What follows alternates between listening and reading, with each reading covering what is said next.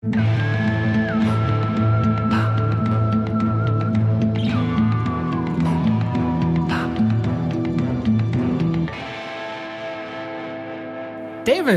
Robert, ich weiß, das war, glaube ich, vorletzte Mal, bevor wir den Podcast, sagt man das vorletzte Mal? Klingt irgendwie nicht Sagt so man, sprachlich sagt begabt. man. Naja, egal. Da hast du vorneweg etwas, eine Geschichte mir so ein bisschen erzählt, die hatte mit Keanu Reeves zu tun. Und ich hatte letztens auch noch mit jemandem zu tun, der kam direkt von den Sets, beziehungsweise vom Set aus Babelsberg, wo ja erst Matrix 4 und jetzt aktuell John Wick 4 gedreht wird. Keanu Reeves ist also schon lange in der Hauptstadt und mag ja Berlin auch. Und dann fiel mir ein, bei dem ganzen äh, Trivia-Thematik am Anfang, muss ich mal gucken, was, was, was gibt's denn da eigentlich noch zu Matrix? Da fand ich so eine, eine Sache eigentlich ganz lustig, von der ich nicht weiß, ob du die, ob du die schon kennst, aber du kennst ja vieles. Und zwar, kennst du Wu Ping Yen? Den Choreografen. Den Choreografen. Okay, willst du mir jetzt das Trivia erzählen? Nee, erzähl einfach los, ist ja deins. Die Wachowski-Brüder, heute Schwestern, äh, haben ja damals Matrix gedreht und äh, wollten natürlich coole Kampfchoreografien haben und haben ihn gefragt, kannst du unsere Kämpfe machen? Und er sagt, also nee, er sagt nicht, er hat eigentlich gar keinen Bock gehabt damals. Ne? Was, Kennst du's? Ja, Okay. hab schon gehört. okay, er hat eigentlich keinen Bock gehabt und dachte sich, okay, ich nehme einfach richtig viel Geld. Ich nehme einfach richtig viel Geld und zahlt mir eh keiner. Und die so, okay, zahlen wir. Also scheiße. Jetzt zahle ich richtig viel Geld. Das mache ich jetzt. Ich muss raus aus der Nummer. Okay, ich brauche, sagt er als nächstes, ich brauche äh, vier Monate Zeit. Vier Monate Training. Vorher können wir diese Wahnsinnskampfszenen, die ich machen will, nicht drehen. Vier Monate vor Drehbeginn. Das wird keine Filmproduktionsfirma jemals durchgehen lassen. Die Wachowskis so, okay, machen wir. Und dann drehen die unter anderem ja diese krasse Eröffnungsszene, einen Haufen Kohle reingesteckt. Und die Wachowskis waren vorher bei Warner Brothers, die Matrix gemacht haben, und haben gesagt, na ja, Matrix, das, so wie wir uns das vorstellen, 60 bis 80 Millionen kostet das. Und Warner Brothers so, ihr kriegt 10. Also haben sie die 10 Millionen genommen, diese Eröffnungsszene gedreht, die sauteuer ist, alle Kohle verpulvert für die Eröffnungsszene, sind dann wieder zu Warner und gesagt, guckt mal, wie gut das aussieht. Jetzt brauchen wir mehr Geld. Und dann haben sie es ihnen gegeben. Ja, so sind wir an Matrix gekommen. Da haben zwei ganz schön hoch gepokert, alle Kohle verbrannt. Ich musste auch witzigerweise daran denken, weil ich hatte das Gefühl, die gehen mit Geld so ähnlich um wie du. Und da habe ich irgendwie so einen Bogen gesehen, der sich geschlossen hat. Und du kanntest das schon, tut mir leid. Ich finde es aber ganz süß, weil ich es nicht kannte. Ich habe mal zwei Fragen für dich. Die eine wäre, weil ich überlegt habe, als du gerade sagtest, heute Schwestern, damals Brüder, was ist eigentlich der korrekte, die korrekte äh, Ansage? Also sagt man jetzt auch retrospektiv Schwestern oder äh, acknowledged man, dass sie damals noch die, die Brüder waren? Ich, weiß hab- es gar nicht. Ich habe sowas äh, auch tatsächlich gerade in einem ganz engen Freundeskreis, wo ich kontaktiert oder äh, meine Frau und ich auch kontaktiert wurden von jemandem, der sich dann vorgestellt hat mit einem männlichen Namen und vorher unter weiblichen Namen bekannt war und auch gerade, wo es so identitär die Frage ist, äh, wie was soll das Pronomen sein? Männlich, weibliche Ansprache.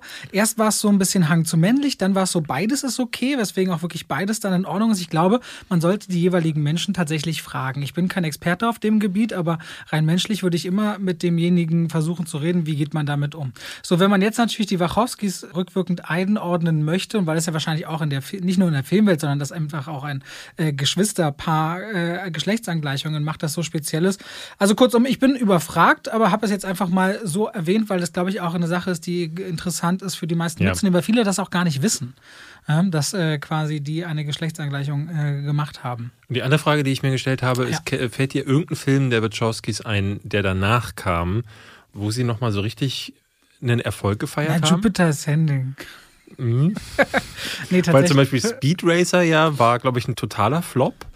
Dann erinnere ich mich, dass sie, die haben ja auch viel produziert. Es gab diesen grauenerregenden Ninja Assassin, den die äh, äh, hier auch in Babelsberg produziert haben, der auch nicht funktioniert hat. Ich glaube, der einzige vielleicht noch, wie hieß dieser furchtbare Tom Hanks Film, wo sie so durch die Zeiten wandeln. Ach, äh, den, den mag ich ja. ja, den finde ich graulich, Äh, du meinst, du grauenhaft. meinst Cloud Atlas. Cloud Atlas, genau. Den fand ich ja gut. Du bist der Einzige, aber war der, ich glaube, der war von Tom Tykwer, oder? Ja, der ist nämlich von Tom Tick, weil das nicht von den Wachowskis, Ah, ja, aber war Wachowskis oder Wachowskis und ist auch von einem Bekannten von äh, mir produziert, den du wahrscheinlich auch kennst. Ja? Ja. Also Stefan Arndt, der auch äh, bei Ah, ja. Babylon Berlin mit äh, verantwortlich zeichnet und so, Cloud Atlas. Na gut, Ja, ja. großes- Ich, ich bin sehr gespannt auf Matrix 4, muss ich sagen, auch wenn ich ein bisschen Angst habe. Äh, aber ich, ich will einfach wissen, was sie sich ausgedacht haben, wie das weitergeht. Herz, äh, herzlich willkommen zu Zwei wie Pech und Schwafel. Du müsstest es eigentlich sagen, tut mir leid. Und damit herzlich willkommen zu Zwei wie Pech und Schwafel. Und weil wir so gut draus sind, Leute, starten wir heute mal direkt in die Werbung. Wir sind nämlich heute gesponsert von unserem Partner Universal und Pictures. Universal Pictures. Music und Pictures sind verschiedene Dinge. Ich will es bloß Ja, dazu ja, sagen. tut mir leid. Ja, aber ich denke mal, in einem Filmpodcast muss ich, muss ich da wirklich dazu sagen, dass es sich nicht um Universal Music Ich achte handelt. einfach nur auf die korrekte Ausführung. Es geht ja nicht um Universal Pictures, es geht eigentlich um den Film, den wir heute als Werbepartner bei uns haben, und zwar The Forever Purge. Ja, der fünfte Teil der Purge-Reihe. Ihr kennt es bestimmt damals, ich, wann kam der erste ungefähr Ich raus? bin ein bisschen unsicher, aber ich würde sagen, so vor. Oh, warte mal, Jason Blum, der Produzent, war bei Teil 2 bei der Social Movie Night zu Gast. Und das muss ungefähr 2014 gewesen sein, würde ich sagen. Vielleicht. Okay. Also das, das begann ja als Home Invasion Film, ne? also mit dieser Prämisse, dass äh, eine Nacht oder ein Tag, äh, ich glaube eine Nacht Eine gewesen, Nacht, ne? zwölf Stunden. Eine von Nacht. 7 bis 7 Uhr. Und da darf man alle umbringen und dann oder zumindest Verbrechen begehen. Und damit würde die Gewaltrate angeblich in den USA gesenkt werden. So und ich dachte mir immer so, okay, das ist ein inter- interessanter Ansatz, weil ne, schon die Ärzte haben ja damals gesungen, Gewalt führt für zu Gegengewalt. Hat man dir das nicht erzählt? Aber offenbar ist das bei den Produzenten von The Purge nicht angekommen.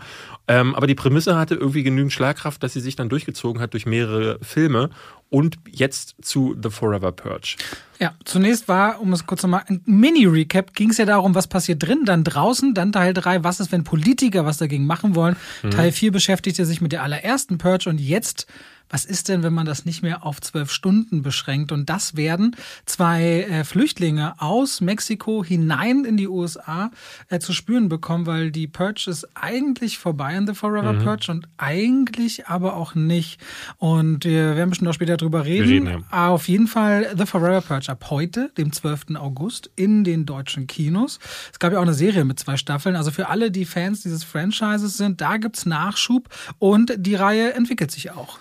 Genau, wir werden gleich bei Zuletzt gesehen ähm, darüber sprechen. Ähm, wir wollen in dem Fall nochmal unbedingt einen Disclaimer auch ranhängen, weil natürlich jetzt Leute sagen, äh, Moment mal, ihr werdet von einem Filmpublisher oder einem Film gesponsert. Ihr seid auch ein Filmpodcast, die dann darüber reden, dann ist ja natürlich eure Meinung auch ein bisschen davon abhängig. So Und da haben wir natürlich vorher lange drüber nachgedacht, haben tatsächlich auch mit Universal Pictures darüber gesprochen und haben halt gesagt so, hm, was ist denn, wenn der Film uns nicht gefällt? Weil da bin ich ganz ehrlich, der letzte Teil, äh, The First Purge, den fand ich wirklich gar nicht gut. Und meinte so, wenn der jetzt genauso wird, dann kann ich mich hier nicht hinsetzen, genauso wie du das auch gesagt hast. Jawohl. Ähm, äh, und dann sagen so, hey, geht doch mal ins Kino, ne? Und dann verreißen wir den Film dahinter. Da hat dann Universal nichts davon und wir nichts davon und ihr schon mal gar nicht. Deswegen haben wir gesagt, wir gucken den vorher und entscheiden danach, ob wir das hier machen. Deswegen, ne, also das nur nochmal, wir werden gleich drüber sprechen.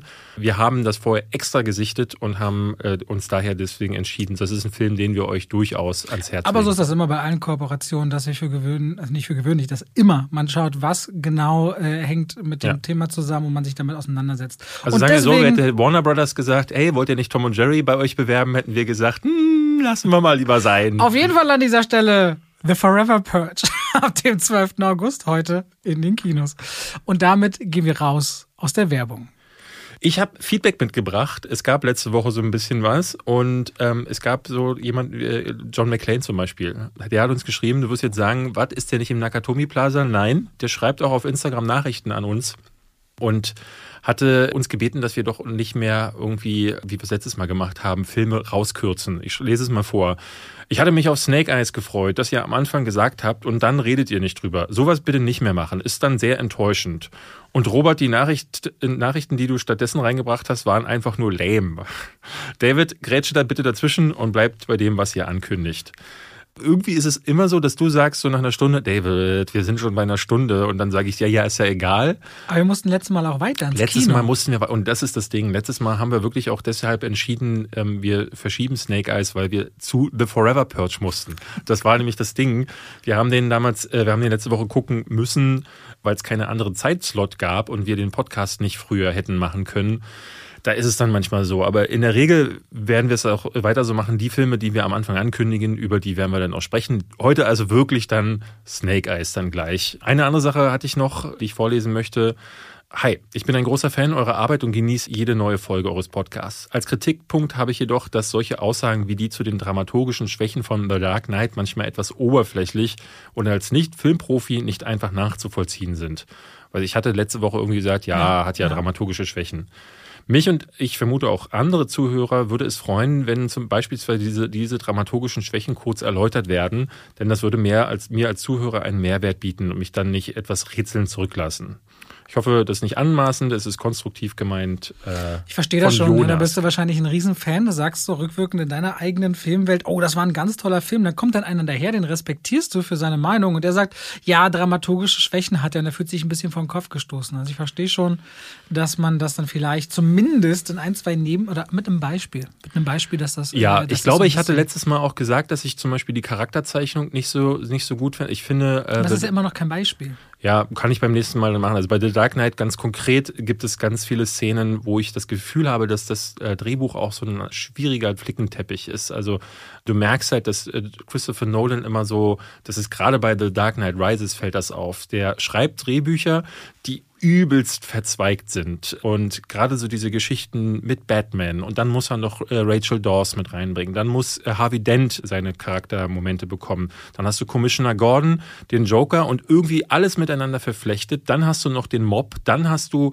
diesen kleinen Subplot mit äh, dem Typen, der Bruce Wayne nicht bestechen will, sondern der seine Identität äh, verraten möchte, ne? der mhm. zu, zu Lucius Fox. Lucius Fox geht. So, dann Lucius Fox fliegt dann nach China zu diesem einen Typen, um dem zu sagen, ne, damit dann Batman da einbrechen kann. Und das ist alles ultra verzweigt und du merkst immer wieder, ähm, es gibt immer wieder Momente, die ich sehr cringy finde. Und ich finde beim Drehbuch, das, das hakt dann ganz schön. Und ja, da könnten wir mal, glaube ich, eine eigene Folge drüber machen. Wir hatten ja sowieso äh, letztes Mal gesagt, Filme, die uns gar nicht mehr so gut gefallen. Da werde ich dann vielleicht auch im Beispiel drauf eingehen. So, das war's mit dem Feedback. Dann fragen wir uns doch mal, was hast du denn zuletzt gesehen? Also ich habe ja Snake Eyes gesehen, aber nicht zuletzt, weil zu, wirklich ganz zuletzt habe ich gestern mir noch schnell für den Podcast Tom und Jerry angeguckt, von dem man wirklich viel, viel Schlimmes gehört hat im Vorhinein. Und ich kann sagen, ja, alles das möchte ich bestätigen. Dann habe ich geguckt, äh, ich weiß es gar nicht mehr. Wir hatten die Forever Purge, wir hatten ja. Snake Eyes, wir haben Tom und Jerry, glaube ich. Ich habe noch Free Guy gesehen. Das war's. Ich war ja in Disneyland, deswegen habe ich das tatsächlich. so, wie war es denn eigentlich in Disneyland? Wie war es in Disneyland? Ich muss sagen, gar nicht mal so gut. Ich würde am liebsten die Sprachnachricht abspielen von Tag 1, die du mir geschickt hast, aber naja. Was hatte ich da nochmal gesagt? Alles scheiße. Nee, du hast gesagt, es ist schön, dass ihr da seid, aber es ist der übelste Kommerz. In eurem Hotel gab es abends nichts mehr zu essen und das ist auf der einen Seite richtig nett, aber du hast auch schon lange nicht mehr gesehen, dass etwas so kommerziell aufgebraucht ist. Also es war so ein bisschen wie so ein erwachsener Mensch, der erkennen muss, dass seine Kindheit eine große Lüge war. So wirkte deine erste Sprachnachricht. Es hat sich auch nicht gebessert. Also ich muss sagen, es waren so unterschiedlichste Eindrücke. Erstmal war ich total schockiert, wie voll es da war. Ich dachte ja, okay, cool Covid, keiner traut sich dahin. Nee, Pustekuchen. Hotel war ausgebucht. Wir haben in Disneyland in einem Hotel geschlafen, weil tatsächlich die Girls wollten ne Prinzessinnenprogramm zwei Tage äh, nur voll Disneyland. Ich will gar nicht sagen, was das alles gekostet hat und dass das auch wirklich. Was hat das alles gekostet? Ich habe im Endeffekt 2500 Euro gezahlt. Okay. Und das, weil wir da, also es ist unter anderem zum Beispiel, dass du die Tage nicht, du kannst nur Doppeltickets buchen für diese zwei Parks, die es da gibt und so. Und Ah, es ist wirklich. Wann hat das eigentlich offen? Macht das so um 7 auf und um 8 Uhr abends wieder 9.30 Uhr auf und 21 Uhr macht zu. Und zum Beispiel die Parade, die es äh, täglich gibt, die gibt es aktuell wegen Covid nicht, damit die Leute sich nicht crowden. Und das ist, also gerade die Covid-Beschränkungen sind so absurd. Äh, das muss ich ganz ehrlich sagen. Du rennst die ganze Zeit mit Maske rum, okay, klar, ja, aber ist natürlich schon ein Pain, wenn du da acht Stunden mit einer Maske rumeierst. Aber zum Beispiel, du stehst bis zu einer Stunde irgendwo an, bis zu einer Stunde, um dann 20 Sekunden mit dem Karussell einmal links und einmal rechts zu fahren. Und in dieser Schlange steht jeder nebeneinander. Es gibt keine Abstandsregeln, niemand achtet darauf, alle sind völlig aufeinander gebalgt und dann aber stehen sie dann halt eine Stunde da, weil du, weil immer nur zwei Leute in diese Fahrgeschäfte dürfen, weil sie halt so Reihen und Plätze frei halten. Und das ist völlig absurd. In den Läden, wo du schön kaufen kannst, achtet niemand auf irgendwelchen Abstand, aber dann sagen sie die Parade ab, angeblich, um die Covid-Beschränkungen einzuhalten. Also du merkst, dass wahnsinnig viele Kosten eingespart wurden um das dann auf Covid zu schicken. Und der wirklich der übelste Hohn war, da stehen ja immer diese, diese Figuren rum, ne? Disney, Donald, äh, Donald, Mickey und so in diesen Kostümen. Mhm. So, die standen da hinter einer Absperrung äh, mit einem großen Seil und äh, drei Meter weiter entfernt war so ein grüner Punkt. Da durften sich die Kinder draufstellen. Und dann wurden Fotos geschossen, wo Disney-Figuren hinten so reingewunken haben, damit man die Figuren nicht umarmt. Und es ist der absolute Irrsinn. Also das muss ich ganz offen sagen. Es gibt in äh, Frankreich, bei der Einreise hat niemand unseren Corona-Test verlangt. Bei der Ausreise hat niemand unseren Corona-Test verlangt. Also sowohl nach, aus Deutschland raus als auch nach Deutschland rein. Und es ist so krass, wie diese Sachen alle funktionieren und das dann halt wirklich, ne, muss man immer wieder sagen, dass sie auf der einen Seite völlig willkürlich Beschränkungen einführen und auf der anderen Seite halt keine Testpolitik haben, keine Sicherheitsmaßnahmen. Also du fühlst dich nur verarscht die gesamte Zeit und stehst da, es gibt einen Burgerladen nach dem anderen und äh, hast dann das Gefühl, eigentlich werde ich hier wirklich nur gemolken es macht keinen Spaß. Und selbst das Kind war super genervt, so weil sie natürlich die ganze Zeit warten musste. Es gab Geschäfte, die dann ganz geschlossen waren. Ne? Also technische Schwierigkeiten sind in diesem Park an der Tagesordnung. Der ist hochgradig überaltert. Also äh, ich glaube, äh, seit 20 Jahren hat sich in Disneyland nichts mehr getan. Die Fahrgeschäfte habe ich alle schon. Ne, es gibt tatsächlich immer noch dieses Geisterschloss und Pirates of the Caribbean und wirklich viel dazugekommen ist in den letzten 20 Jahren, äh, meine, meiner Ansicht nach. Jungle Cruise, die hast du nicht gesehen? Die gibt es nur in Amerika. Nur in Amerika. Die gibt es nur in Amerika. Deswegen, also ich muss sagen, als Erwachsener ist das wirklich ein Pain. Als Kind muss ich sagen, ey, dann nimm dir das Kind, fahr ins Phantasialand oder in den Heidepark. Europapark ist doch riesig. Der ist doch in Süddeutschland der größte Europas. Also da habe ich letztens eine Doku gesehen, der sieht richtig abgefahren ich aus. war im Europapark noch nie, aber ich kann, ich muss sagen, ich liebe den Heidepark, weil da hast du wirklich eine geile Achterbahn neben der anderen. Das ist die mit Desert Race und mit Colossus und Ja, so. übelst geil. Desert Race habe ich gefeiert, Colossus hatte ich richtig Schiss. Nee, Colossus liebe ich, ich liebe oh, nee, da alles. Dieses Holzding finde ich mega gut. Ey, nein, das ist natürlich nicht, der absolute, gar nicht. die absolute Nein. Qual. Und da fahren wir, wir haben jetzt gesagt, wir fahren jetzt im Oktober einfach in, in Heidepark und. Hast äh, du früher auch immer bestimmt hier von Bullfrog Theme Park gespielt, als es rauskam auf dem PC? Ja, ne, ich habe eigentlich eher Rollercoaster Tycoon ah, gespielt. Ah, das Gegenteil, Gegenstück. Ja, der war vor, vor Theme Park. Sollen wir mal zurück zum Thema kommen? Bitte, ja. Du darfst aussuchen, Snake Eyes oder Snake Eyes? oder Tom und Jerry?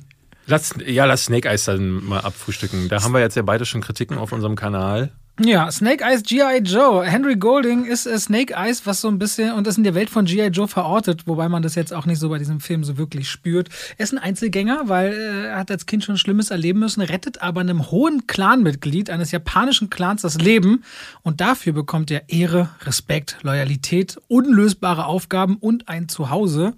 Aber er hat auch eine ganz eigene Agenda, die er fährt. Das ist eben die düstere Vergangenheit. Ja, das ist die Geschichte, warum lachst du so? Als hättest du auswendig gelernt, diese Geschichten vorher. Nö, einer muss doch mal erzählen, worum es geht, damit die Leute jetzt wissen. Ich, ah. Aber ich finde geil, auf meinem Kanal mache ich ja jetzt auch Filmkritiken, falls ja. es jemand äh, nicht mitbekommen hat. Ich habe, glaube ich, noch nicht eine einzige Inhaltsangabe da äh, geteilt und es gab noch nie, noch nie einen Kommentar unter den vielen tausenden Kommentaren, der jemand, wo jemand sagte, ey, jetzt weiß ich gar nicht, worum es geht, so weil ne, selbst bei so Sachen, bei Snake Eyes habe ich so viele Kommentare bekommen, wo die Leute gemeint haben, was denn das? Wer ist denn das? Was ist ein G.I. Joe? Also Leute wussten zum Teil nicht mal, was G.I. Joe ist. Die kannten die alten Filme nicht, die kannten die Siehst du, hättest du doch mal eine Inhaltsangabe gemacht. Ja, und dann hätten die Leute gesagt, nicht. ah, jetzt verstehe ich so. Ne? Also ich denke mal, die Leute gucken sich dann halt den Trailer an und dann hat sich die Sache erledigt. Deswegen immer erst meine Kritik gucken und dann Davids. Oder zumindest bei mir die Inhaltsangabe angucken genau. und dann. Dann ausmachen. Dann ja, gut. Ja, jetzt wissen wir Bescheid. Ich finde ja äh, schon mal als Ausgangslage finde ich das ja schon mal eine spannende Idee, dass äh, ich glaube, von wem waren das jetzt Paramount, ne? Jawohl. Dass die gesagt haben, ey, Erinnert ihr euch noch an diese eine Spielzeugreihe aus den 70er Jahren, die halt keiner mehr kennt, wo wir dann diese beiden Filme gemacht hat, die halt nicht funktioniert haben? Der eine mit Channing Tatum, der totaler Quatsch war und dann danach das mit The Rock und bla, wo die Leute um Channing Tatum, glaube ich, in der ersten Szene direkt sterben, was auch total abstrus war da machen wir jetzt einen Film zu dem einen Charakter, der da immer die ganze Zeit in der Ecke gestanden hat und kein einziges Wort gesprochen hat. Denn Snake Eyes war in diesen G.I. Joe-Filmen immer der Ninja, der nicht geredet hat. Und sein äh, großer Antagonist, der Storm Shadow heißt, der war da, ne, die beiden haben sich dann immer so in spektakulären Szenen bekriegt. Und das ist jetzt quasi von beiden so die Vorgeschichte.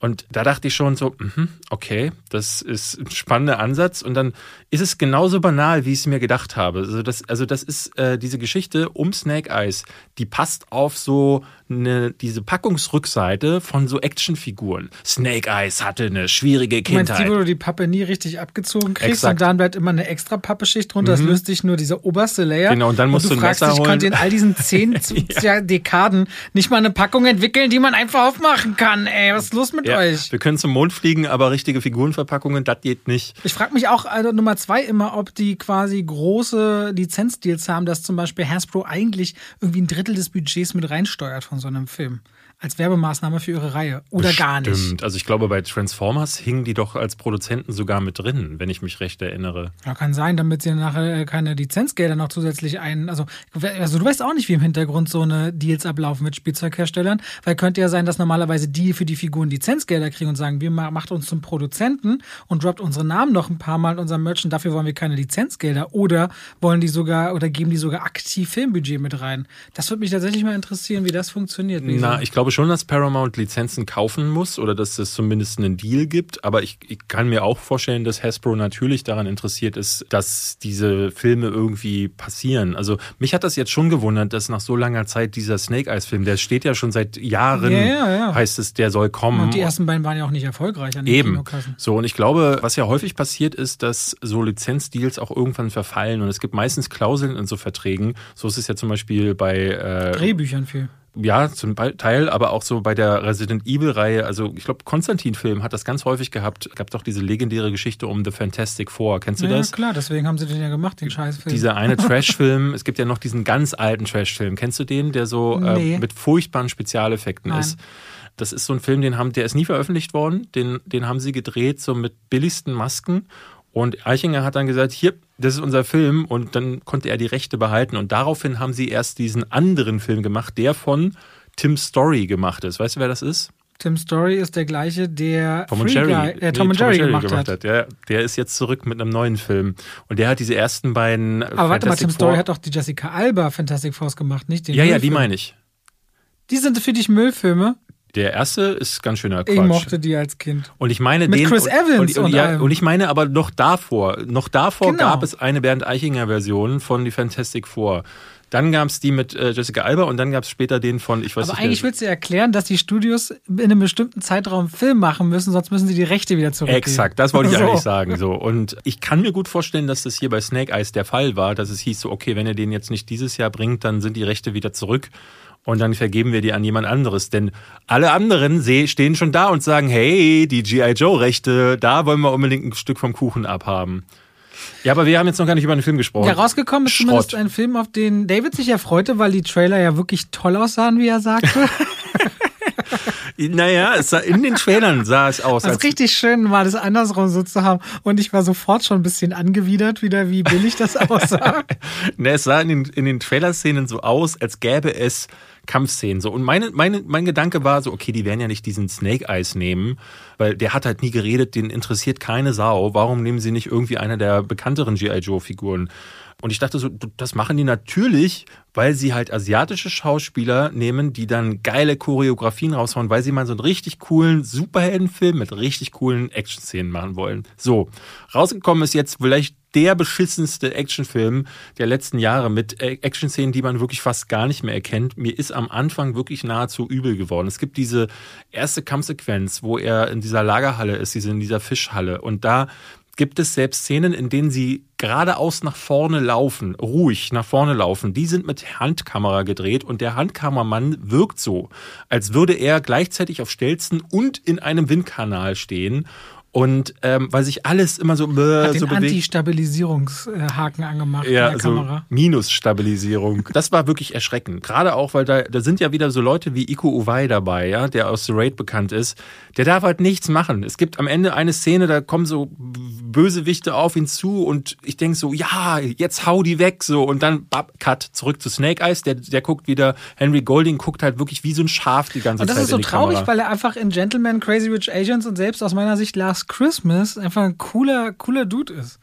Also Der ich ist ein cooler Dude, gerne. genau. Und hier ist er völlig, wir Engländer sagen gerne underutilized dazu. Er kann halt gar nichts machen mit dieser Figur, weil die Figur ist halt furchtbar geschrieben. Die, die meiste Zeit, die erste Stunde, sagt er fast gar nichts. Da ist er wirklich wie so, einen, wie so eine Expositions-, so ein Behälter, wo die anderen Figuren einfach so ihre Exposition reinladen. Also er sitzt dann da und sagt so, äh, was ist denn das jetzt? Äh, was ist das für ein Training? Was ist denn jetzt da unten in der Höhle? Warum, wer ist denn diese Person? Und die anderen sagen, ja, das ist diese und jene und, ne, und ich dachte so, oh Gott, der hat ja gar keine Charakterisierung. Und dann, wenn sie ihn charakterisieren, ist er halt ein übelstes Arschloch. Der Typ ist ein Lügner, er ist ein Betrüger, er, er gaslightet die anderen Figuren und am Ende sorgt er dafür, dass wahnsinnig viel Leid passiert und ausbricht. Und die finalen Momente und Twists sind dann eher so, dass ich dachte so, weil dann ja so Storm Shadow und so dann kreiert werden und da ist so, ja, ich verstehe diese Figuren alle. Wie fandest du denn Samuel Finzi? Ja, da habe ich gedacht, wo haben sie den denn ausgegraben? Was macht der denn in dem Film? Ja, also fast aber fast mit die beste Performance, muss ich sagen. Ja. Weil er zumindest, es gibt quasi einen Schurken, der, den sehen wir am Anfang und gegen Ende des Films des öfteren Mal. Und Samuel Finzi, deutscher Schauspieler, spielt Mr. Augustine und der schafft Weg aus dieser Flachheit. Sämtliche Figuren sind flach in diesem Film. Also auch, da gibt's eine, die heißt Baroness. Das ist, es ist alles so Irre. schmalspur Irre. ersetzbar. Aber Samuel Finzi schafft es, in diese Einfachheit noch eine gewisse diabolische Wirkung in Stimme und Haltung reinzulegen, sodass ich sofort dachte, kann ja jetzt echt nicht sein, dass der hier so ziemlich der Beste im Cast ist. Ein bisschen traurig. Ein bisschen Ja. traurig, Snake Eyes G.I. Joe. Ich hab's ja gesagt. Es gibt ja mehrere Antagonistenfiguren und einer davon, der guckt halt die ganze Zeit immer so düster und sagt dann immer, redet die ganze Zeit so und ich dachte dann so, boah, das, also wirklich, das ist für euch äh, die Figurenzeichnung. So, wenn einer das so spricht, dann ist er natürlich böse. Was halt auch überhaupt nicht funktioniert, ist, du hast halt irgendwie 10, 15 Katana-Kämpfe mit Katana-Schwertern und diese Kampfart verträgt sich nun mal nicht mit FSK 12 und kein Blut zu zeigen. Ne? Ja, und tausenden Schnitten. Ja. Also wenn kein einziger Schwertstreich mal in der totalen ausgeführt wird, sondern alles irgendwie beim Ausholen wird schon geschnitten, beim Zuschlagen wird geschnitten und dann, wenn die Klingen sich berühren, höre ich das nur im Off. Es gibt wirklich Szenen, ne, ich habe das bei Fast and Furious ja schon zu, festgestellt, wo ich erahnen muss, dass da gerade Schläge connecten. Und das darf nicht sein. Das darf im Actionkino nicht passieren. Und wenn ich dann einen Actionfilm präsentiert bekomme, wo der Superheld wirklich das größte Schwein von allen ist und wo die Action nicht funktioniert, dann muss ich mich fragen, das ist ja wie in eine Komödie zu gehen, wo man A nicht lacht und wo wirklich gar nichts weiter zu holen ist. Liebesfilme, in denen nicht geknutscht wird, das ist einfach Thema Verfehlung 5 oder 6. Deswegen Snake Eyes war für mich eine totale Interessant war noch an dem Film übrigens, dass die Regie Robert Schwentke geführt hat. Der, äh, du warst dann auch so, hä, wie kommt der denn an so Jobs? Ja. Da guckt man in die Vita und ich meine, der hat auch ein paar größere Sachen. Der hat nämlich Red gemacht, also das Ding mit Bruce Willis und Co. Ja, aber diese furchtbaren ja, ja. RIPD. Dann die Bestimmung Insurgent und Legend und dann den Deutschen der Hauptmann zuletzt. Also das ist ein ganz komischer Mix, in, aber ich meine, auch dieser Film hat angeblich zwischen 88 und 110 Millionen Dollar gekostet, Snake Eyes. Ja. Also warum erstmal, wie kommt jemand an so große Budgets? Also es muss ein, muss ein spannender Werdegang mal sein, unabhängig von der Qualität der Filme. Vor allen Dingen, weil ich hatte eine Kritik irgendwo gelesen bei Letterbox, wo irgendjemand schrieb, äh, es ist interessant, dass sie sich für so einen asiatischen Film mit nur asiatischen Darstellern den Whitest Guy Alive äh, rausgesucht haben mit Robert Schwenke. Warum dann nicht eben auch, äh, wenn sie für Diversität irgendwie versuchen zu irgendwie sich auszurichten, warum dann nicht auch einen asiatischen äh, Regisseur nehmen? Und du merkst einfach, das hatte ich in meiner Kritik schon gesagt, das Ding ist wieder mal hauptsächlich für den chinesischen Markt gedreht worden, um da irgendwie versuchen, dieses Box-Office-Gold mitzunehmen. Und das finde ich einfach bitter. Ich finde ich finde solche Filme einfach tragisch, die nur für solche Sachen gemacht werden. Wenn ihr jetzt dennoch Lust haben solltet, euch Snake Eyes anzugucken, das könnt ihr übrigens Dann, ab, ab, also erstmal Hut ab. Das könnt ihr ab nächsten Donnerstag tun. Startet am 19. August. Ich will mir so ein bisschen angewöhnen, euch die Startdaten immer noch mitzugeben, weil unabhängig von unserem Geschmack wollen wir natürlich, dass ihr ins Kino geht. Da fällt mir übrigens noch ein, apropos pro Kinozahlen, hat es ein bisschen recht, ne? The Suicide Squad ist nicht gut reingestartet. Nee. 26,5 Millionen in den USA. Also nochmal schlechter als Jungle Cruise und hier gab es ja keine Zusatzauswertung, weil Jungle Cruise hat ja 30 in den Kinos und 30 in den. Naja, HBO Max, da ist der Film auch gestartet, ne? Ja, ja, aber, aber die Zahlen sind irgendwie die nicht Zahlen so sind eben nicht bekannt. Ja, genau. Und auch hier ist er hinter Kaiserschmarrn-Drama gestartet. Und Kaiserschmarrn-Drama, diese das, die, die Reihe ist stark. stark. ja. 225.000 oder 32.000 Leute sind, glaube ich, am Startwochenende rein, fast wahrscheinlich wieder halb Bayern. Und dann äh, ist aber irgendwie Suicide Squad, den ich heute übrigens das zweite Mal gucke, ich gucke mir nochmal an auf Deutsch, Mhm. mit so gut 160.000 Leuten reingestartet. Also es ist nicht dolle. Sehr, ne? ich habe es ja vermutet so. Ich, ich glaube auch, das wird keine Fortsetzung geben. Würde ich, würde ich mal ganz einfach vermuten. Also weil es, es ich glaube, James Gunn wird eh weiterziehen, vielleicht Ja. wieder zu Marvel, man weiß es nicht. Meiner Ansicht nach sollte er lieber zu Slither nochmal eine noch brutalere Version machen. Wollen, wir- wollen wir Free Guy äh, nächste Woche eigentlich drüber reden, wenn du den auch gesehen Ich hast? würde gern von dir wissen, wie er ist. Ähm, kannst du gerne erzählen. Ich hatte nur gesehen, dass du eine relativ gute Wertung Ja. gegeben hast. Ich möchte gerne noch zwei Kritiken zu Snake Eyes von Oh ja, Letterboxd bitte. vorlesen, Bitte. die ich schön waren. Die sind sehr kurz, aber die beschreiben es. Ich versuche aktuell immer so von Letterboxd meine Lieblingskritiken rauszusuchen. Äh, die eine lautete: At one point, Baroness says, "Oh fuck this" and leaves. Take her advice. Das fand ich sehr gut. Und dann einer anderer schreibt, This movie is so boring that at one point I leaned over to the guy I was with to say, This movie is so boring and he was asleep. Das fand ich auch sehr schön. Also, ähm, Das könnte Patrice sein, der ist schon ein paar Mal neben mir im Kino eingeschlafen, früher bei Pressevorführungen. krass. Ja. Okay, dann äh, erzähl mir mal was über Free Guy. Also Free Guy, du bist ja kein großer Ryan Reynolds-Fan, weil er immer sagt, er spielt immer ständig sich selbst. Und auch in Free Guy konntest du schon sehen, er spielt einen Typen namens Guy in einer Stadt namens Free City. Jeden Tag läuft das Gleiche ab, aber er ist richtig glücklich damit. Arbeitet in einer Bank, die wird jeden Tag überfallen. Warum? Weil in dieser Stadt irgendwie eine Hälfte normal lebt und die andere Hälfte mit Waffen, mit Helikoptern, mit unterschiedlichsten Skins rumrennt, alles explodiert, wird entführt. Man weiß nicht, was da los ist. Und er träumt so sehr, sich mal sein Lieblingspaar Doch, man weiß, was da los ist, weil man die 10.000 Trailer schon gesehen hat und weiß daher, dass es ein Video Ich meine aus der Sicht von Guy. Weißt Ja. du, der träumt davon, sich sein Lieblingspaar Schuhe zu kaufen. Das kostet aber 200 Dollar und der hat nur 183 oder so auf dem Konto. Und er kriegt eines Tages raus, weil er durch eine neue Perspektive die Welt sieht. Oh, ich bin ein, in einem Spiel ein NPC. Und was dabei sehr lustig oder was, was gelungen ist, finde ich, dieses Spiel ist konsequent für Leute, die Spiele lieben, auch mit dem Vokabular. Weißt du, du kennst ja immer so ein Spiel, wenn angedeutet wird, oh, das ist ein Zocker-Nerd, dann hast du dann irgendwelche Lebensbalken oder Level oder Du hattest Erfahrungspunkte. mir geschrieben, dass Teabagging sogar drin Es vorkommt. ist Teabagging, es ist über Skins, alles mögliche. Du hast alles mögliche an Items drin, auch wie er so das erste Mal ein Health Pack entdeckt, nachdem einen Kratzer hat, ist wirklich witzig. Also seine naive, völlig drüber Art, die die ganze Zeit bleibt, ist aber in diesem Film so eingepackt, dass du sofort Lust bekommst, weil Free City ist auch sehr so an GTA angelegt, dort reinzusteigen und mit loszulegen und mitzumachen. Und dass sie aber dann, sie schaffen ja einmal diese Spielewelt und dann eine reale Welt, in der diese Programmierer sind und wie sie diese Schranken übergehen und was sie auch für einen Look von außen auf das Spiel entwickeln und das große Thema, was ist denn, wenn NPC eine eigene Intelligenz entwickelt? Na, das Thema künstliche Intelligenz clever einzubauen in diesen Film ergibt einen Popcorn-Unterhaltungsfilm, der am Ende, weil Disney mit seinen Franchises auch ein bisschen arbeiten kann, so ganz kleine Überraschungsmomente und interessante Gastauftritte hat. Das ist eine witzige, lustige Nummer geworden. Für alle, die gerne zocken, glaube ich, ziemlich cool. Für alle, die damit gar nichts anfangen können, könnte es konsequent drüber sein. Also es ist schon so Ready Player One, GTA, also dieses, dieses Worldbuilding, es ist sehr bunt, es ist sehr schrill, es ist sehr überdreht, aber ich habe da echt ein paar Mal wieder äh, Spaß gehabt. Ich habe aber auch eine ganze Armada, weil da sehr viele Witze drin sind, wo ich glaube, in der deutschen Version, ob sie das wieder hinkriegen, wären eher schwierig. Aber gebt der Sache eine Chance. Also ich glaube, du hast, ich glaube, du guckst ihn und wirst sagen, der war unterhaltsam. Taika Waititi zum Beispiel ist drin, spielt auch, der spielt noch drüber als alle anderen. Also der Film Drüber, ist ja. sehr, der ist sehr, der Film ist sehr, sehr aufge, aufgepusht so. Ne? Das ist ja nicht so sehr- meins, normalerweise. Ich, ja, aber da, also es ist so. Ich fand ihn schön. Ich will mit dir aber in Ruhe drüber reden. Ich gucke ihn nämlich wahrscheinlich auch noch ein zweites Ich Mal. verachte ja die Deadpool-Filme und gerade den zweiten finde ich grauenerregend und habe so ein bisschen Angst, weil da war es so eine Kanonade aus Witzen, die alle nicht lustig waren. Dafür hat Free Guy seine zu schönen Momente. Das ist zum Ja? Beispiel Jodie, äh, Jo- Jodie Comer, die spielt eine Figur, die, und da will ich nicht zu viel verraten, aber die funktioniert auf mehreren Ebenen. Und die ist einmal so badass und einmal so Zucker.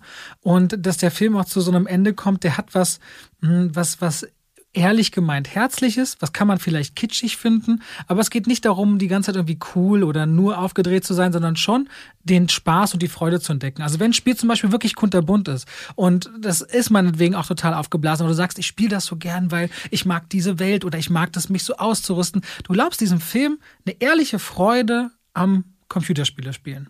Und das, das hebt ihn auf dieses Level, wo ich ihn wirklich mochte. Okay, also ich muss gestehen, ich bin auch von der internationalen Presse überrascht gewesen. Er kriegt überall mindestens durchschnittliche bis gute Wertungen. Deswegen, ähm, ich hatte wirklich mit einem Desaster gerechnet. Weil jetzt zum Beispiel Hitman's Wife äh, Bodyguard 2 der Hitmans Bodyguards Wife oder so, wie der jetzt quasi heißt, den wir nächste Woche besprechen werden hier, der wird zum Beispiel überall abgewatscht und da ich bin mal gespannt. Guckst du den morgen? Ja, weil heute wurde der Bahnstreik, äh, also wenn ihr jetzt die Folge hört, dann war das gestern, heute die Bahn streikt und ich muss mal gucken, wie ich überhaupt ins Kino komme, weil der Personenverkehr wird bestreikt, alle Züge und auch dann die S-Bahn wahrscheinlich. Mal gucken, was noch so fährt. Also großer Streik wie vor sechs Jahren, wurde heute beschlossen. Musst du mal selber morgen gucken, wie du von A nach B kommst. Nur mal so als Info. Aber du nimmst ja notfalls ein Taxi, ist aber für dich nicht so weit. Ja, oder Fahrrad oder so. Also Stimmt ich bewege mich fast nur noch mit Fahrrad durch die Stadt. Auf jeden Fall auch spannend bei Sean Levy äh, beim Regieführen hat er unter anderem Praktikum gemacht, der Film, der uns mal zusammengeführt hat, der aber eigentlich eine fiese Google-Werbung war. Äh, hat aber auch die, äh, fand ich immer sehr sympathischen Nachts im Museum Filme gemacht, aber auch zuletzt im Serienbereich Stranger Things. Also der hat durchaus schon gezeigt, dass er, dass er ein Gefühl dafür hat, unterschiedlichste Tonalitäten zu treffen. Und Free Guy äh, ist auf jeden Fall, es gibt ja selten so Filme, wo ich sage, den will ich noch ein zweites Mal sehen und den will ich auch noch ein zweites Mal gucken, weil es einfach auch so viel im Hintergrund gibt. Also die haben da so viel reingeknallt. Da gibt es beim zweiten Mal sehen auch noch viel zu entdecken. Und ich bin gespannt, was du denn dazu sagen willst. Ich würde gerne jetzt über Forever Purge mit dir sprechen. The Forever Purge. Ich habe ja Teil 1 bis 3 sehr gemocht. Ne? Das habe ich, glaube ich, da haben wir ein bisschen unterschiedlichen äh, Hintergrund. Ich, ich, ich habe Teil 2 und 3 nicht mehr gesehen. Ich fand den ersten Teil tatsächlich so okay. So war, ne, Home Invasion hat man halt auch ein paar Mal so häufig gesehen und ich fand damals die Prämisse, so eben hatte ich äh, gerade schon gesagt, so dieses ja, äh, alles klar, das äh, so eine Nacht, in der man Leute umbringt, das macht äh, Amerika besser. Naja, du hast natürlich immer so ein bisschen diesen Unterton gemerkt, ne, dass das natürlich eben nur die Fassade ist und dass das eigentliche Übel unter der Oberfläche schwelt. Aber eigentlich ist jetzt The Forever Purge meiner Ansicht nach tatsächlich der erste Film, der sagt so, nee, es funktioniert natürlich nicht. Aber ich habe mir immer so gedacht, so, was wäre wohl gewesen, wenn jemand wie Paul Verhoeven zum Beispiel sowas angefasst hätte, der daraus eine klare Satire gemacht hätte. Ich hatte mich immer wieder so erinnert an so Szenen aus, äh, ne, aus Robocop oder aus äh, Starship Troopers, wenn dann diese Fernsehausschnitte oder diese Fernsehwerbungen kommen, die hochgradig überzeichnet sind. Und in den, in denen, in solchen Werbespots hätte für mich the, diese, diese Purge-Prämisse irgendwie gut funktioniert. Hey, Sie haben, Sie haben das Gefühl, Amerika geht vor die Hunde, dann bringen Sie doch eine Nacht alle Leute um. Ja, alle umbringen und so. War der Nachbar wieder zu laut? Das Gen- können Sie nun ändern. Sie ihm ins Gesicht. ähm, und ich glaube, das würde funktionieren. Aber die Purge-Reihe hat sich immer wahnsinnig ernst genommen. Und das tut sie jetzt auch in The Forever Purge. Aber eben äh, jetzt zum ersten Mal habe ich das Gefühl, sind sie konsequent genug und sagen, ja, nee, äh, das ist natürlich Quatsch. Ähm, Gewalt führt dann eben doch zu Gegengewalt. Wir haben den Song von den Ärzten gehört. Und machen daraus jetzt so eine Sache, wo die, äh, ne, es beginnt erst ganz normal, Ma Leute in Masken äh, hau- hauen andere Leute um, wo ich erst dachte so, oh, ne, da dachte äh, da hatte ich schon meine Vorahnungen irgendwie bestätigt gesehen, aber dann war es dann doch tatsächlich anders, nämlich dass Leute nicht mehr aufhören, sich gegenseitig umzubringen und ganz Amerika das ist ein bisschen unrealistisch, muss ich sagen, hat sich irgendwie gleichzeitig abgesprochen, diese, diese Purge-Nacht einfach weiterzuführen. Es gibt eine Szene im Film, wo dann in den Nachrichten jemand sagt, ja, es tre- trendet auf Social Media, trenden so zwei unterschiedliche ähm, Hashtags. Der eine ist Stop the Hate und der andere ist Forever Purge. Und ich dachte so, okay, wie soll denn das, also ne, man bekommt das ja heutzutage mit, in Telegram-Gruppen wird sich abgesprochen für irgendwelche äh, Anti-Corona-Demos. Das bekommt natürlich der Bundesnachrichtendienst irgendwie mit, dass sich ganz Amerika gleichzeitig dafür verabredet, ist ein bisschen komisch, aber Logik sei mal dahingestellt. Wobei man an der Filmen. Stelle wirklich immer überlegen muss, dass Forever Purge sollte eigentlich früher rauskommen, als er jetzt tut. Klar, einer der Filme, die aufgrund der Pandemie mit verschoben worden sind. Und kurz, ein paar- paar Wochen nach dem eigentlich mal angesetzten Starttermin, gab es halt diesen Sturm auf das Kapitol Genau. USA. Aber der war ja angekündigt. Also da haben, es war ja klar, Ich dass meine nur diese zum Leute Thema, kommen. wie man sich organisiert und so weiter und wie erschreckend es dann doch sein kann. Ja. Es ist viel weiter ausgeholt hier, aber trotzdem erschreckend nah an einer, an einer Realität. Und das fand ich wirklich st äh, stark an The Forever Purge. Es passt natürlich in diese Zeit ähm, perfekt hinein. Also es ist eigentlich sogar, ähm, es tut dem Film gut, dass er verschoben wurde und jetzt erst durch Corona später kommt, weil ich finde, dass die äh, diese Aktualität wirklich erschreckende Bezüge hat auf das, was wir auch gerade durch die, den Trump-Regierungsapparat, es gibt halt durch äh, zur Einwanderungspolitik gibt es ziemliche Verweise und am Ende meiner Ansicht nach einen sehr schönen Twist, der so ein bisschen diese Zuwanderungsproblematik auf den Kopf stellt. Damit habe ich nicht gerechnet. Also es gab immer wieder im Film Überraschungen, die ich nicht kommen habe sehen. Also einerseits, dass sie sich von dieser Prämisse Maskenmänner machen andere Maskenmänner für zwölf Stunden tot, dass sie sich dann davon lösen und auf der anderen Seite, dass die, dass die Inszenierung tatsächlich sehr stark zum Teil war. Er legt ja auch so bei manchen Figuren ein, zwei Fährten, wo du denkst, ah, dahin wird es jetzt gehen und dann beweisen diese Figuren sich dann doch in eine andere Richtung, was ich mochte. Was ich schwierig finde, oder ich finde auch gut, es löst sich vom Horrorgenre mehr zu einem Action-Thriller hin. Deswegen mhm, genau. wirken aber manche Jumpscares im neuen Teil sehr überflüssig. Die, super es gibt dumm, am Anfang ja. eine Szene, da läuft ein Junge durch so eine Höhle und zeigt quasi Flüchtenden den Weg, nur damit er um eine Ecke verschwindet und dann als Jumpscare zehn Zentimeter vor ihm auftaucht auch. Dieser Schnitt und dieser Schockmoment sind so überflüssig, generisch und ähm, funktioniert auch nicht. Du brauchst gar nicht. Also ja. der Film selbst will einen neuen Ton anschlägen und hängt immer noch so ein bisschen dem alten Grusel nach. Purge war ja nie wirklich gruselig, sondern hat so auf der auf der Kreativität der Gewalt, äh, den man dem Mainstream zutrauen konnte, ja gelebt. Also jetzt nicht so diese ganzen Gore-Filme. Es gibt ja übel übel schlimme brutale Filme, sondern war immer auch so ausgelegt, weil Jason Blum Nummer einer ist, der mit aus wenig Geld richtig viel äh, Geld machen kann, indem er Filme ja ganz ganz günstig günstig produziert, äh, da übrigens immer richtig gut war. Wollte ich übrigens sowieso mal erzählen. Jason Blum, wusstest du, dass bei dem jeder Regisseur machen darf, was er oder sie möchte?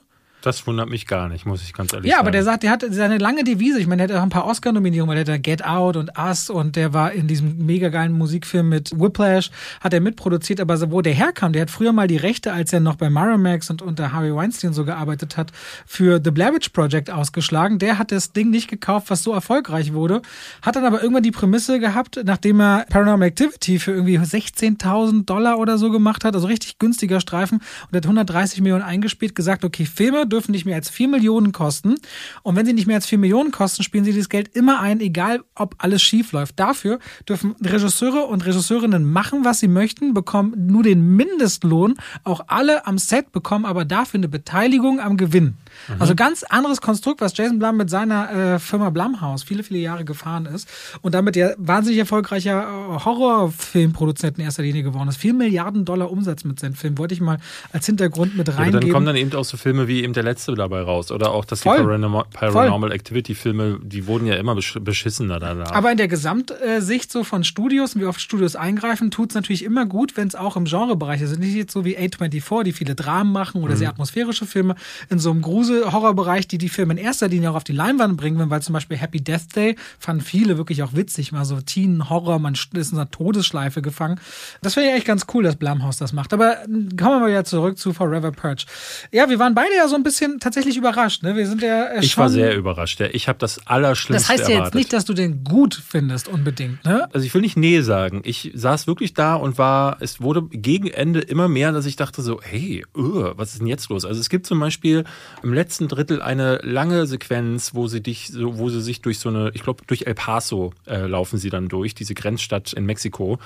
Und da folgt die Kamera ihnen durch so ein ja, Kriegsgebiet förmlich. Und das ist eine Plansequenz, also eine Filmsequenz ohne Schnitt und ich dachte so, äh, äh, Moment, das wirkt A, so ein bisschen wie Children of Man. Ja, also natürlich jetzt nicht ganz in diesem. Der übrigens klasse ist, den sollte man unbedingt mit Clive Owen von 2006 oder so mal gesehen haben. Genau. Nur als ja. Verweis für viele, die sich gerne mit was notieren. Genau. Und der hier wirkt, also ne, ist natürlich nicht dasselbe Beispiel, aber ähm, er wirkt so ein bisschen so. Und ich dachte dann auch, in dem Wort Plansequenz ist das Wort Planung mit enthalten. Und diese Filme, die so schnell und billig produziert, du hast gerade gesagt, ne, 4 Millionen, ich weiß jetzt nicht, ob das jetzt noch gilt bei Blumhaus, aber das wirkt nicht wie ein Film, der mal schnell, schnell als äh, Fortsetzung produziert wurde, sondern die haben sich Gedanken. Millionen. 18 Millionen. Aber, ja, ne, aber sie, also es wirkte eher wie einer, wo sie gerade bei einem fünften Teil sich jetzt nochmal gedacht haben, was können wir jetzt nochmal machen? Und du hast vollkommen recht, es gibt noch so Altlasten wie diese, diese Jumpscares, ich finde, nicht alle Figuren funktionieren und es gibt immer wieder auch Momente, am Ende gibt es dann nochmal so ein paar äh, aus Perchern, aus diesen, von diesen Forever Perchern, die sind so Bösewichter aus der Schablone geschnitten und es gab immer wieder Momente, wo ich dachte, oh.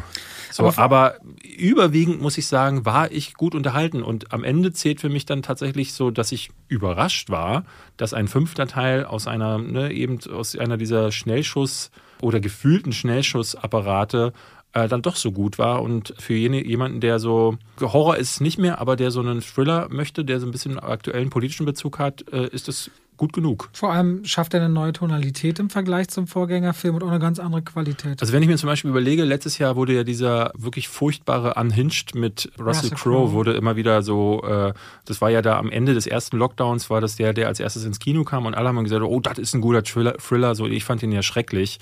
Und ähm, wenn ihr den Vergleich nehmt und sagt, so der war gut genug, da ist The Forever Purge um Meilen besser, wie ich finde. Und deswegen also, würde ich sagen, er war immer noch gut genug. Und jetzt hier außerhalb der Werbung auch als Service ab heute, den 12. August in den deutschen Kinos, weil ich es zu allen Sachen dazu sagen möchte. Ja. Schön, dass wir den auch mal geguckt haben, dass wir zusammen im Kino waren, David. Aber jetzt kommen wir zu Kindheitserinnerungen pur. Über 80 Jahre alt, damit sind die ungefähr genauso alt wie Batman, witzigerweise wusste ich gar nicht, dass Batman und Tom und Jerry. Ja, und, wieder, äh, und so äh, ungefähr so alt wie dein Humor. Was ist denn das jetzt? Wir haben uns lange nicht mehr irgendeinen dummen Spruch an den Kopf denn jetzt her? Ich dachte, ich mache mal. Also das war jetzt ja ein richtiger, so ein Schlag daneben. Toll war es jetzt auch gedodged. nicht. Bin ich, bin ich natürlich. ich aussteigen lassen. Alles gut. Also Tom und Jerry, Leute, kommen auf heute nämlich auch ins Kino. Ist deren, glaube ich, zweiter Live-Action-Film. Über 80 Jahre gibt es die. Ist es der zweite? Weiß ich nicht. Ich glaube ja, ich meine das Ich erinnere mich an keinen ersten. Dann ist der, es ist ein, ein Live-Action-Film. Live so, beide in New York. Jerry sagt sich so, oh, Luxushotel, da mache ich es mir bequem. Tom muss irgendwie über die Runden kommen. In diesem Luxushotel gibt es aber eine ganz tolle Hochzeit von zwei sehr großen, wichtigen, tollen Menschen. Und da muss sich dieses Hotel darauf vorbereiten. Und mittendrin Chloe Grace Moritz als Kayla, die sich einen Job erschleicht und auf die wahnsinnig gute Idee kommt, ja, wenn wir die, die Maus irgendwie lautlos loswerden müssen, ist doch eine Katze am besten. Also stellen sie Tom an. Und so jagen sich Tom und Jerry natürlich nicht lautlos durch ein Luxushotel. Und das ist die Geschichte, in der der Film Tom und Jerry heißt und die Realität Tom und Jerry zu 20 Prozent ist und 80 Prozent langweilige Menschengeschichten mit noch langweiligeren Charakteren und einem Paar, was heiratet, die sich weder am Anfang noch des Ende des Films, wo alles am Anfang, bei diesem Film ist ja typisch, am Anfang sind die glücklich und am Ende sind die glücklich. Mittendrin gibt es meistens Stress, aber die wirkten nie glücklich. Also, dass die mal verliebt waren oder so. Es ist ein Film geworden, der im besten Fall mich an meine Kindheit erinnerte, so ein wenig, weil du hattest auch so die Originaltöne drin von Tom. Da merkte ich so an diesen Schreien aus den 50ern oder 40er Jahren, dass ich so äh, merkte so, oh, das habe ich als Kind zuletzt gehört, aber diese ganze Menschengeschichte, die da reingebaut wird, ist richtig, richtig langweilig und zäh. Diese 100 Minuten haben sich wirklich wie zweieinhalb Stunden angefühlt und richtig dumm wird's dann, wenn Tom anfängt zu singen mit Autotune noch hinten dran. Also ist ein ganz komischer, grausiger Versatz aus manchen Momenten, die ich wirklich mochte zwischen den beiden. Also wenn Jerry sich das in dieser kleinen in der Badewanne sitzt und da gemütlich macht, dachte ich, ach ja, das erinnert mich an meine Kindheit, aber dann wieder gefolgt von fünf Minuten richtigen Schwachsinn. 2018. Ja, das Tim Story, Regie. David hat schon drüber, hat ihn schon erwähnt heute. Das ist wirklich die unerträglichste Scheiße, die ich jetzt seit Wochen gesehen habe. Also ich du hast doch vorhin Snake Eyes, ist jetzt der schlimmste, der schlimmste Actionfilm seit Jahren. Mhm, genau. Und Tom und Jerry ist anscheinend noch schlimmer, weil es die unerträglichste Scheiße ist, die du seit Wochen also gesehen ich habe ich hab meine, äh, auf Letterbox habe ich ja meine Worst of. Äh, Warum du dazu keine Review auf deinem Kanal machst? Diesen Verriss wollen doch Leute total gerne hören. Habe ich extra nicht gemacht, weil ich irgendwie ne, nach Snake Eyes möchte, also ich habe jetzt extra ähm, das in ein neues Format, das äh, ist jetzt die Tage auf meinem Kanal gestartet, Just Watch, da ist es drin. Ähm, ich möchte aber jetzt gerade weil die Leute sagen, ey, hier kommt ja Verriss auf Verriss auf Verriss. Und momentan ist es so, weil ich ja nicht wie du so viel mache, ne, du hast ja dann zwischendrin sowas wie äh, Nebenan oder Fabian oder so, also Filme, die auch, Kunst. die auch gut sind, habe ich nicht so viel geguckt und will ja auch generell nicht so viele Kritiken machen. Das Problem ist dadurch, dass ich mich auf die Blockbuster so ein bisschen fokussiere, ist natürlich der ganze Schund hauptsächlich auf dem Kanal. Ich hoffe jetzt mit Free Guy so ein bisschen den Gegenentwurf zu haben. Ja, wenn die Awards Season wieder losgeht, dann genau nächste Woche kommen dann äh, gucken wir Candy Candyman, gucken oh. wir Escape Room 2, da freue ich mich auf beide Filme.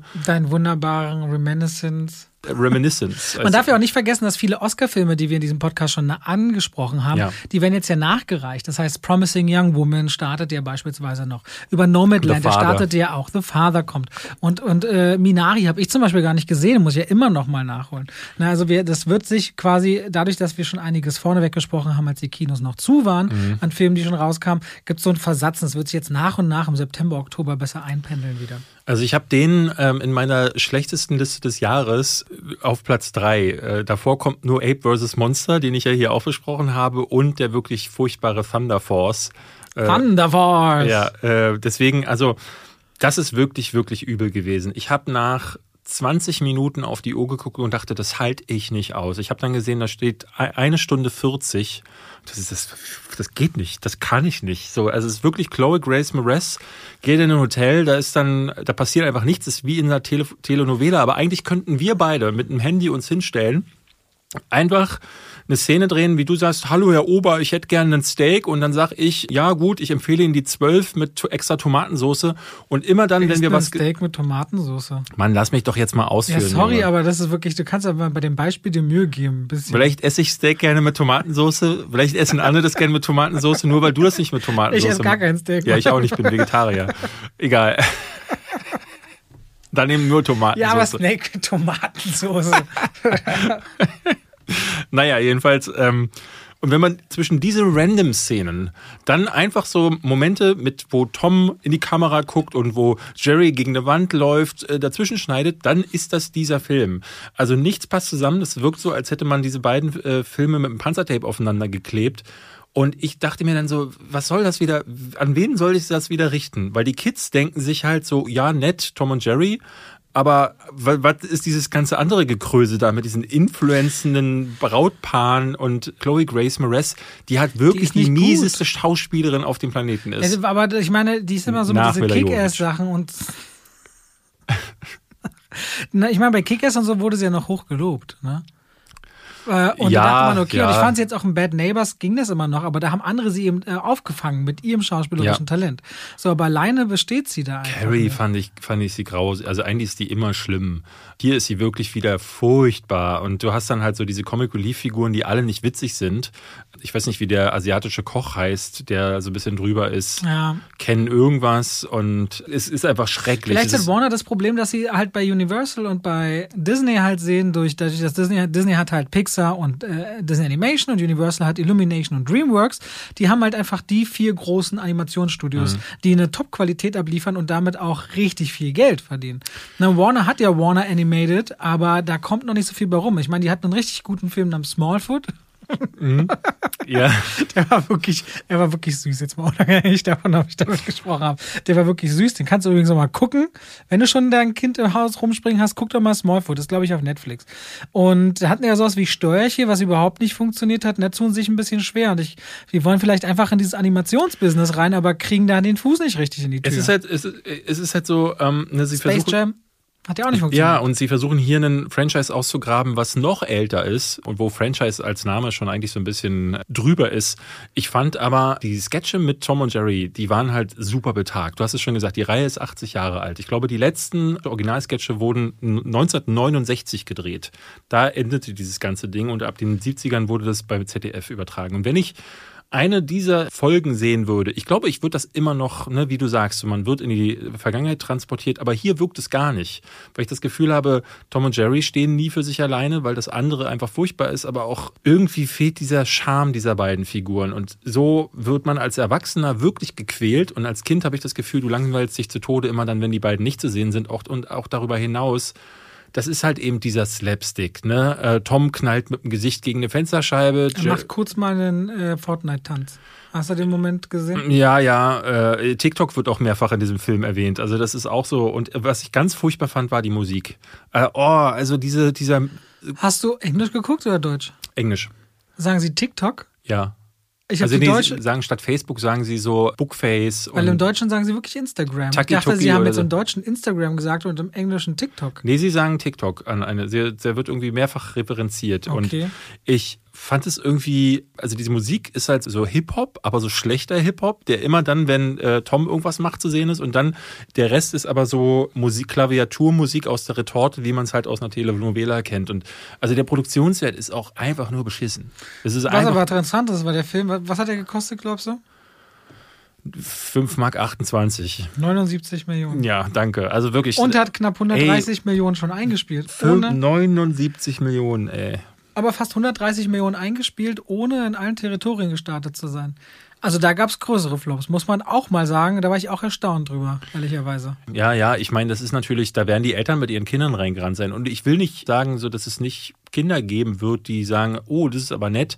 Aber ich glaube, man tut dem Kind wirklich einen größeren Gefallen, wenn man sich in der DVD-Box, wenn es eine gibt, von Tom und Jerry holt, die reinlegt und diese Sketche so zeigt, ohne diesen ganzen anderen Kram, weil der macht den überwiegenden Teil des Films. Ja, und aus. außerdem, ich meine, gerade Animationsfilme, sind wir ehrlich, der, also wenn jetzt, wenn ich ein Kind unterhalten müsste mit, hier hast du Programm, da hast, hast du einfach Disney Plus wahrscheinlich. Weil dann hast du den ganzen Katalog, den ganzen Klassiker. ne? Da ist alles drin bis ganz es neu. gibt so viele bessere Filme, wo auch, also, Ja. weil du tust deinem Kind wirklich nichts Gutes, wenn du ihm, Ja. wenn du ihm sagst, so hier, das ist gute Unterhaltung. Okay, haben wir über Tom und Jerry geredet, ist einfach nicht gut geworden. Vom Regisseur von Fantastic Four 1 und 2, Shaft und Ride Along 1 und 2. Ja, so ist es. Ich hätte übrigens noch die Dokumentation Shiny Flakes, The Teenage Drug Lord, fand ich ganz lustig. Will ich nur mal am Rande erwähnen, für alle, die zum Beispiel How to Sell Drugs Online mögen auf Netflix, ist die Geschichte von Max S., der äh, 2014 ein Drogenimperium aus seinem Kinderzimmer aufgebaut hat und wurde dann von der Polizei auch äh, hochgenommen mit einer Tonne Drogen im Kinderzimmer. Verpackt mit allem Möglichen, mussten einen Haufen Kohle gemacht haben. Vor allem die Dokumentation ist sehr cool aufgezogen, weil die das alles so nachbauen, sein Zimmer damals und er, obwohl er im Gefängnis sitzt, quasi das Ganze nachgestellt wird. Äh, sag jetzt nicht, dass es äh, was, äh, weil du hast sie nicht gesehen, aber ich wollte nur mal kurz erwähnen, dass ich das ganz interessant fand. Ich habe es nicht gesehen, aber ich wollte eigentlich eine andere Doku gucken und bin ganz verwirrt, denn eigentlich sollte jetzt am 6. August die Val Kilmer Dokumentation auf Amazon Prime Mhm. äh, starten. Val. Und ich glaube auch in deiner Amazon-Vorschau, ich weiß gar nicht, ob das da drin war oder ob das, weil eigentlich frage ich Hm, mich, ich wo ist die nicht. denn eigentlich? Die heißt einfach nur Val und soll so ein bisschen so die äh, Anfangsjahre und auch jetzt späteren, weil Kilmer hat ja, ich glaube, Kehlkopfkrebs äh, bekommen, hat den jetzt überwunden und kämpft irgendwie immer noch mit den Spätfolgen.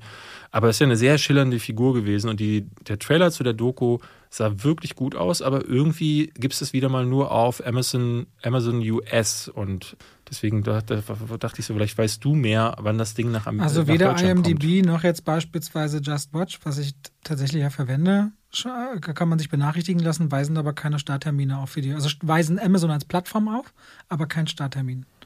Insofern kann ich dir auch nicht weiterhelfen gerade. Ich hatte es aber nicht in meiner Vorschau drin, soweit ich weiß. Sonst wüsste ich, hätte ich das mehr im Kopf gehabt. Wir haben noch am Ende, oder wolltest du noch über was reden? Nö, ich hab, bin durch. Wir haben nämlich ein Ranking, weil es wohl von so, es gab, glaube ich, mehrere Leute, die meinten, oh, letztes Mal habt ihr gleich über zwei Filme geredet, die im Dschungel stattfinden mit The Suicide Squad und Jungle Cruise. Warum habt ihr denn kein Ranking gemacht über die besten Abenteuerfilme? Und das Äh, wollen wir jetzt Ja. nachholen. Die besten Abenteuerfilme, wobei David und ich uns mal wieder vorher nicht ernsthaft unterhalten haben, was für uns Abenteuer ist und was nicht. Und ich vermute, Das ist schwierig, es könnte wieder eskalieren an diesem Punkt. Es ist aber auch schwierig so, weil ähm, zum Beispiel Fantasy ist ja so ein Ding. Ich habe die Tage Krull geguckt. Kennst du Krull? Nö. Ja, dachte ich mir. Was Krull, ist das jetzt? Können wir da kurz drüber reden? Krull ist von, nee, über dieses, äh, dachte ich mir. Ja, weil es ein Film ist, der älter ist als 2016 und ist auf deinem Kanal nicht stattgefunden, also hast du noch nicht geguckt. Das ist auf der, einen nah Seite, an auf der einen Seite richtig, Ja. auf der anderen Seite trotzdem herablassend. Aber ist es dann noch herablassend, wenn es auch richtig ist? Naja, ich glaube, die, ob etwas herablassend ist, hat damit zu tun, wie man etwas vorträgt, nicht von dem Wahrheitsgehalt. Ich kann sagen, 2 plus 2 ist 4 oder 2 plus 2 ist 4. Verstehst du? Das ist ein Unterschied. Okay, klar. Er hat natürlich aber auch mit dem, mit dem äh, Empfänger ein bisschen auch zu tun. Er hat es immer, wenn man vor allem die Verantwortung von sich weisen möchte. Ja, also Wir haben dieses Thema ja schon häufiger gehabt. Aber lass Alles mal, gut, ich wollte nur, sein. Ich fand es einfach nur witzig. Ich fühle mich nicht angegriffen. Ich würde jederzeit den Raum verlassen und schreien. Aber dann mach doch das einfach mal so. Ähm, nimm doch mal einen dieser Filme, die ich hier immer wieder erwähne, und schau dir den nochmal an. Weil zum Beispiel ähm, bei Fantasy-Filmen. Ich notiere mir die tatsächlich auch immer, aber dann sehe ich wirklich jede Woche, ich schreibe diesen Upload-Kalender Mhm. und dann, du siehst ja auch heute, ich komme ja quasi, ich habe ja noch äh, Batman The Long Halloween und hatte noch Fabian und so weiter. Ich hatte noch so drei weitere Filme im Gepäck und ich gucke ja im Schnitt auch jeden Tag fast die eine Sache und deswegen hole ich nach. Es gab ja einige, die ich nachgeholt habe, auch im Laufe des Podcasts, wie jetzt Boss Level oder so rückwirkend dein, dein Palm Springs. ja, aber halt auch wieder meistens Ja, Filme, musst die du, neuer sind. Ja, dann musst du mir so sagen, Kröll, Robert, schreib dir das auf. Dann mache ich mir Notiz auf, schreib das drunter, dann sage ich nochmal, wie wird das genau geschrieben. Aber wenn du es nur so lapidar am Rand Aber- erwähnst, dann ist es bei mir, gerutscht ist die Prioritätenliste nicht hoch genug. Wenn wir, wenn wir jetzt zum Beispiel über, äh, weil ich mache jetzt gerade ein Essay über Fantasy-Filme und äh, Kriegt doch wieder keiner. ja. ähm, und wenn ich dann so, wenn wir über Fantasy-Filme reden Ja. würden jetzt so, wie viele Filme vor Fantasy, vor Herr der Ringe hast du denn zum Beispiel gesehen? Was kennst du da so? Was jetzt Fantasy wäre, die unendliche Geschichte wäre für mich zum Beispiel Mhm, Fantasy. klar. Und dann müsste ich mal. Na, du hast wahrscheinlich, ist zum Beispiel der Zauberer von Oz. Ist nur Fantasy, oder? Ist Fantasy, ja. Und Indiana Jones ist kein Nein, Fantasy, das ist kein ne? Fan- Das ist wieder Abenteuer. Was, ja, was führt dann noch? Und alles, was im Weltall spielt, ist nicht Fantasy, sondern eher Sci-Fi, weil Fantasy, die Grenze zwischen Sci-Fi und Fantasy ist immer so ein Mhm. Krull, bisschen. Krull ist ein gutes Beispiel, weil ich es gerade erwähnen wollte. Krull ist ein gutes Beispiel für die Grenzen verschwimmen, weil es eigentlich so mit Sword and Sorcery ist, also Ja. äh, mit Burgen und Rittern und Monstern und Zyklopen, aber es gibt äh, Monster aus dem Weltall, die mit Laserwaffen schießen. Und auch starke Einflüsse im, im Set-Design, das dann vom, das dann immer wieder schwankt, wo sie dann in so einem Moor unterwegs sind. Ja. Liam Neeson in einer seiner allerersten Rollen übrigens. Oder wie heißt der Darsteller von Hagrid nochmal, der auch in einer Den ganz ich, aber ich weiß. in einer ganz frühen Rolle und es gibt ein sehr bekanntes Bild, es ist so ein fünfklingiger Bumerang, der äh, als Waffe da dient in dem Film und da sind sie erst in so einem Moor unterwegs und später in so einem Set, was dann halt wirklich wie Science Fiction aus, aussieht. Und da ist, sind die Grenzen stark, verschwimmen die dann sehr. Und deswegen bei Abenteuerfilmen ist es ähnlich, wie ich finde. Indiana Jones ist für mich klar Abenteuer. Ich habe auch ein paar Filme erst gehabt, dann wieder rausgestrichen, weil ich dann dachte, ah, das äh, Abenteuer lässt sich irgendwie im Vergleich zu vielen anderen Genres das verortet sich, Schwerer finde ich, vom greifen. Herzen aus Ja. sehr. Zum Beispiel dachte ich so beim Durchgucken, na klar, Jumanji. Ja, ist, ein Abend- ist Hook, Abenteuer. Hook ist für mich auch Das Abenteuer. klare Abenteuer. Aber Ähm, geht auch schon wieder Richtung Fantasy, weil es fliegen Elfen durch die Gegend, es sind so. Äh, Aber trotzdem, dadurch, dass es über, das, über die Kindheit so gespielt wird, wird immer das Abenteuer draus. Ja. Ich meine, Jumanji, ich meine, kommen Pflanzen, die dich da fangen wollen und weiß ich nicht. Also, was ist denn aber zum Beispiel mit einem Planet der Affen 3? Also der dritte der Trilogie, das ist ja nee. ist nicht ein Abenteuer. Nee, für mich nicht. Ich könnte jetzt aber auch äh, gar nicht so einfach sagen, was es stattdessen ist. Also ich hatte zum Beispiel für mich überlegt, dass Army of Darkness ein Abenteuerfilm ist. Der ist auch irgendwie Horror und der ist auch irgendwie Fantasy, Mhm. aber ist auch irgendwie Abenteuer. Das ist schwierig. Also ein klarer Kandidat wäre für mich zum Beispiel, ich habe das, äh, glaube ich, letztes Mal Romancing the Stone, also auf der Jagd nach dem Juwel vom Nil. Mhm. Und ich glaube, es gab noch eine Fortsetzung, die hieß auf der Jagd nach irgendwas anderem. Ich zum Beispiel, der, die verlorene Stadt Z. Das mit Robert Pattinson, weil wenn es für mich in den Dschungel geht und so wirklich echt, das ist halt dieses Ja. Entdecken. Also Entdecken und Erkunden Ja. der Erde ist das urtümlichste Abenteuer, finde Es ich. gab, so ja, ein es gab ja klare äh, auch Abkupferungen von Indiana Jones. Es gab diese Quartermain-Reihe, falls du die kennst. Nein. Äh, mit Richard Chamberlain. Und dann gab es einen Chuck Norris-Film mit Louis Gossett Jr. namens Feuerwalze. Der, Das wiederum kenne ich. das wiederum kennst du, genau. Und das war tatsächlich mal gar nicht schlecht. Auch Young Indiana Jones war zumindest als Serie vertreten. Das ist irgendwie klar, klar Abenteuer für mich. Und okay, aber die unendliche Geschichte ist für mich auch Abenteuer, obwohl es auch Fantasy ist. Weil, weil das wieder über den, der Nee. Junge, der Junge, der sich mit dem Buch vergräbt, der in der Schule gemobbt wird, dann in diese Geschichte eintaucht. Das ist natürlich, es ist ein Abenteuer. Es ist ein Abenteuer, Ja, wirklich. wenn man so Abenteuerfilme, also mal früher waren das halt so diese Piratenfilme zum Beispiel, auch zum Beispiel Fluch der Karibik ist ja, ein voll, Abenteuerfilm. ist ein Abenteuer, ja, stehen. Dann habe ich auf jeden Fall noch Life of Pi. Diese Life- gan- Life of Pi. Oder, oder Pi. Ja, ich denke mal, das klingt dann wie die Leben eines Kuchen. So. Life of Pi oder Pi. Der Eng Engli war das, ne? komm, der Schiffbruch mit Tiger ist für dich kein Abenteuer, was er da Weiß alles erlebt nicht, ja, und diese. Ja, ja. Findung der Glaube und äh, doch, das ist doch ein Ja, Abenteuer. Robinson Crusoe ist für mich natürlich Stimmt, ganz klassisch, klar. klassisch. Ähm, auch ähm, Robin wenn- Hood?